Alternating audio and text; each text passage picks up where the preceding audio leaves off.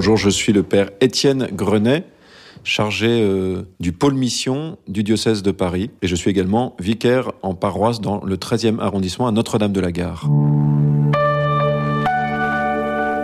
La prière des frères, c'est quelque chose d'assez simple, de très simple même. C'est un, un acte de prière où une personne ou deux personnes intercèdent pour une troisième qui confie une intention, le plus souvent personnelle.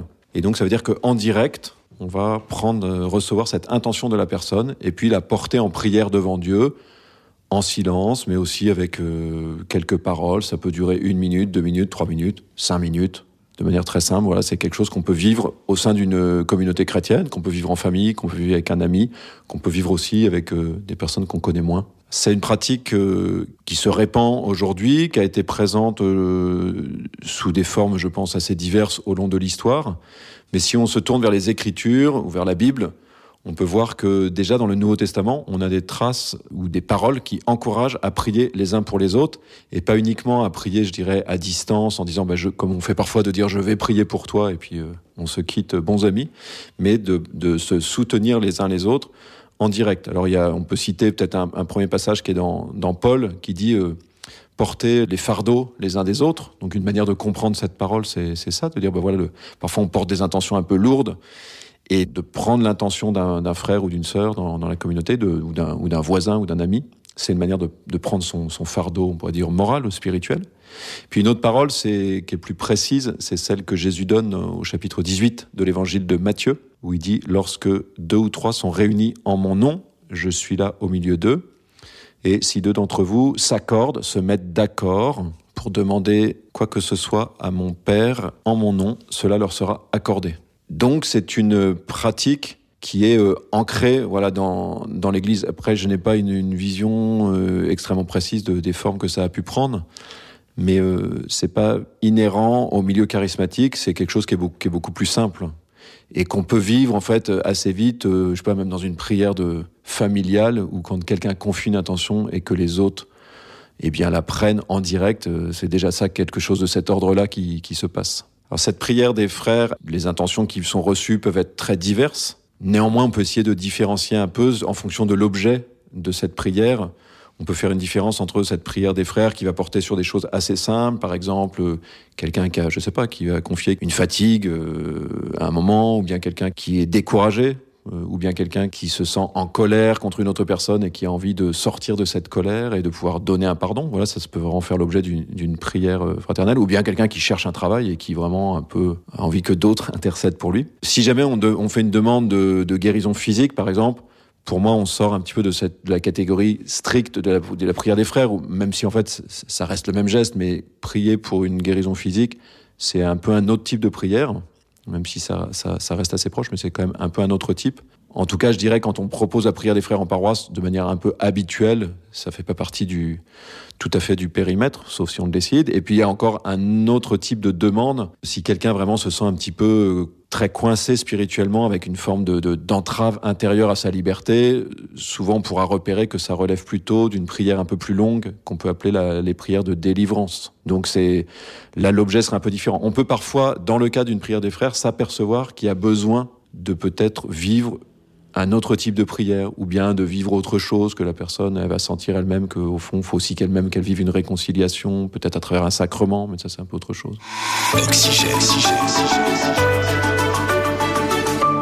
Donc une fois qu'on a vu un peu l'objet assez simple qui peut être reçu, le type d'intention, même si j'ajouterais que parfois on peut aussi intercéder pour quelqu'un sans, sans, que la personne ait, ait, ait formulé explicitement une intention. Ça m'arrive, moi, de temps en temps, de dire à une personne, si vous voulez, on peut prier pour vous. Mais si c'est parfois euh, soit gênant pour la personne, soit que la personne n'a pas envie d'expliciter, on dit, bah, vous dites dans votre cœur ce que vous demandez et on, intercède.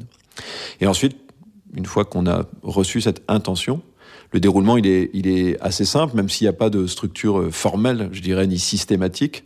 C'est aussi quelque chose qu'on peut recevoir dans une inspiration un peu intérieure. Mais de manière habituelle, on commence euh, je dirais tout simplement par reprendre les mots de la personne, à moins qu'ils soient un peu déraisonnables, mais dans ce cas, on va s'ajuster, mais globalement, ça va être plutôt ça. Donc, si une personne, elle demande, je sais pas, à sortir de la colère qu'elle a contre euh, son conjoint ou une autre ou, quelqu'un, on, peut commencer par euh, par viser ça et puis le, reprendre en disant, je sais pas, ben, Seigneur, euh, Tu connais le cœur de Martine qui est là. Tu sais son désir de sortir de la colère, son désir de, de pouvoir donner le pardon. On peut commencer avec des mots assez simples. Parfois, on peut aussi, avant d'entrer dans une supplication un peu plus forte, on peut aussi euh, s'appuyer sur des, des, motifs un peu, on pourrait dire, d'action de grâce. De dire, bah, Seigneur, tu connais euh, la foi de Martine, parce que souvent, quelqu'un qui vient et qui demande ça, c'est déjà un acte de foi. Donc, on peut s'appuyer là-dessus pour déjà des, des, des bonnes choses, des choses positives. On reconnaît des bienfaits de Dieu. Et puis ensuite, on entre dans plus qu'on peut appeler une supplication, c'est-à-dire on va dire Seigneur, tu vois euh, la douleur de, de, cette personne qui est un peu qui est bloquée avec ça et, et, qui veut en sortir, et puis on va demander ensuite à Dieu bah, d'intervenir d'une certaine manière. Mais ce, ce, petit schéma là que je donne en fait, c'est celui qu'on trouve dans à peu près euh, la moitié des psaumes dans la Bible. On s'appuie sur un, les bienfaits de ce que Dieu a déjà fait. On va décrire un peu la situation devant le Seigneur, et puis on demande au Seigneur d'intervenir parce qu'il a déjà fait des choses et qu'il va continuer à, je dirais, à faire vivre ce à, qui, ce à quoi il a donné la vie. C'est un peu la, logique de fond. Et à un moment, il y a un peu un point de bascule, souvent dans cette prière, c'est qu'une fois qu'on a demandé vraiment un peu avec ses tripes, avec foi, ben on fait confiance, on reçoit, c'est pas rare qu'on reçoive un peu intérieurement une forme de confiance euh, du bon Dieu qui nous dit, comme il le dit parfois dans les psaumes, j'ai entendu, et donc euh, bah là, dans ce cas, on dit Seigneur, euh, nous te rendons grâce parce que tu es un Dieu qui écoute. Nous te rendons grâce euh, parce que euh, ta bénédiction est sur nous, ta bénédiction est sur cette personne. Et on conclut, je dirais, de, dans un climat paisible, de, de, confiance. C'est vraiment l'axe un peu les quatre étapes, on pourrait dire un petit peu standard d'une prière comme ça. Mais je vous dis, ça prend euh, ces quatre étapes, ça prend trois, quatre minutes. Il faut être un peu coutumier de la parole de Dieu. Si on pratique un peu les psaumes, on peut, on peut se faire un petit psaume à domicile, on va dire. Donc c'est assez simple. Après, je pense que c'est bien de se former malgré tout pour deux raisons. C'est un peu pour comprendre comment on se situe comme priant, quoi. C'est pas c'est pas un pouvoir qu'on a sur la personne, c'est pas une c'est vraiment accompagner la personne dans une, une démarche spirituelle, dans, dans la, la, la, soutenir dans sa foi, dans son acte de foi. Faut apprendre aussi à, à communiquer ou à collaborer avec l'autre priant si on est deux. Ça ça, ça ça, ça peut un petit peu s'apprendre. Le cadre que je viens de donner, bah, là je viens d'en parler en deux minutes. Si on en parle pendant euh, 30 minutes, ça aide un peu plus à entrer dedans, à se l'approprier. Et puis dans une formation, souvent on va être aidé à sauter dans le petit petit bassin et commencer à, à, à, exercer. Au pôle mission, là, Paris, des, petites formations qu'on propose permettent aussi de commencer à s'exercer dans un climat, je dirais, ou dans un, un, environnement bienveillant avec des personnes qui sont là aussi pour se former. Et donc, ça permet de, de faire des petites erreurs ou d'être un peu hésitant, etc., sans, sans être sous pression. Donc, de ce fait-là, c'est bien de se former. Et si on est missionné dans sa paroisse pour le faire, Là, je pense que c'est bien, dans tous les cas, d'être formé d'une manière ou d'une autre. Le geste de la prière fraternelle, pour moi, si on regarde Matthieu au chapitre 18, Jésus donne un peu les, gestes de base de ce que c'est qu'une vie fraternelle. Et parmi ces cinq gestes, il y en a un, c'est ce qui correspond à peu près à la prière des frères. Donc, c'est dans le sens de ce qui se cherche aujourd'hui dans l'Église, c'est-à-dire une Église, qui, des communautés qui soient vraiment des lieux de communion, de soutien fraternel, de correction fraternelle, de pardon mutuel, d'attention aux plus petits, voilà, tout, tout, toutes ces choses-là. Et donc la prière des frères, elle a vraiment sa place. Et on le voit bien hein, quand on commence à le faire dans une assemblée, entre personnes. Ça m'arrive de le faire dans des groupes de, jeunes que j'accompagne. Quand on fait vivre la, la prière des frères dans un groupe, il se passe quelque chose. C'est un événement.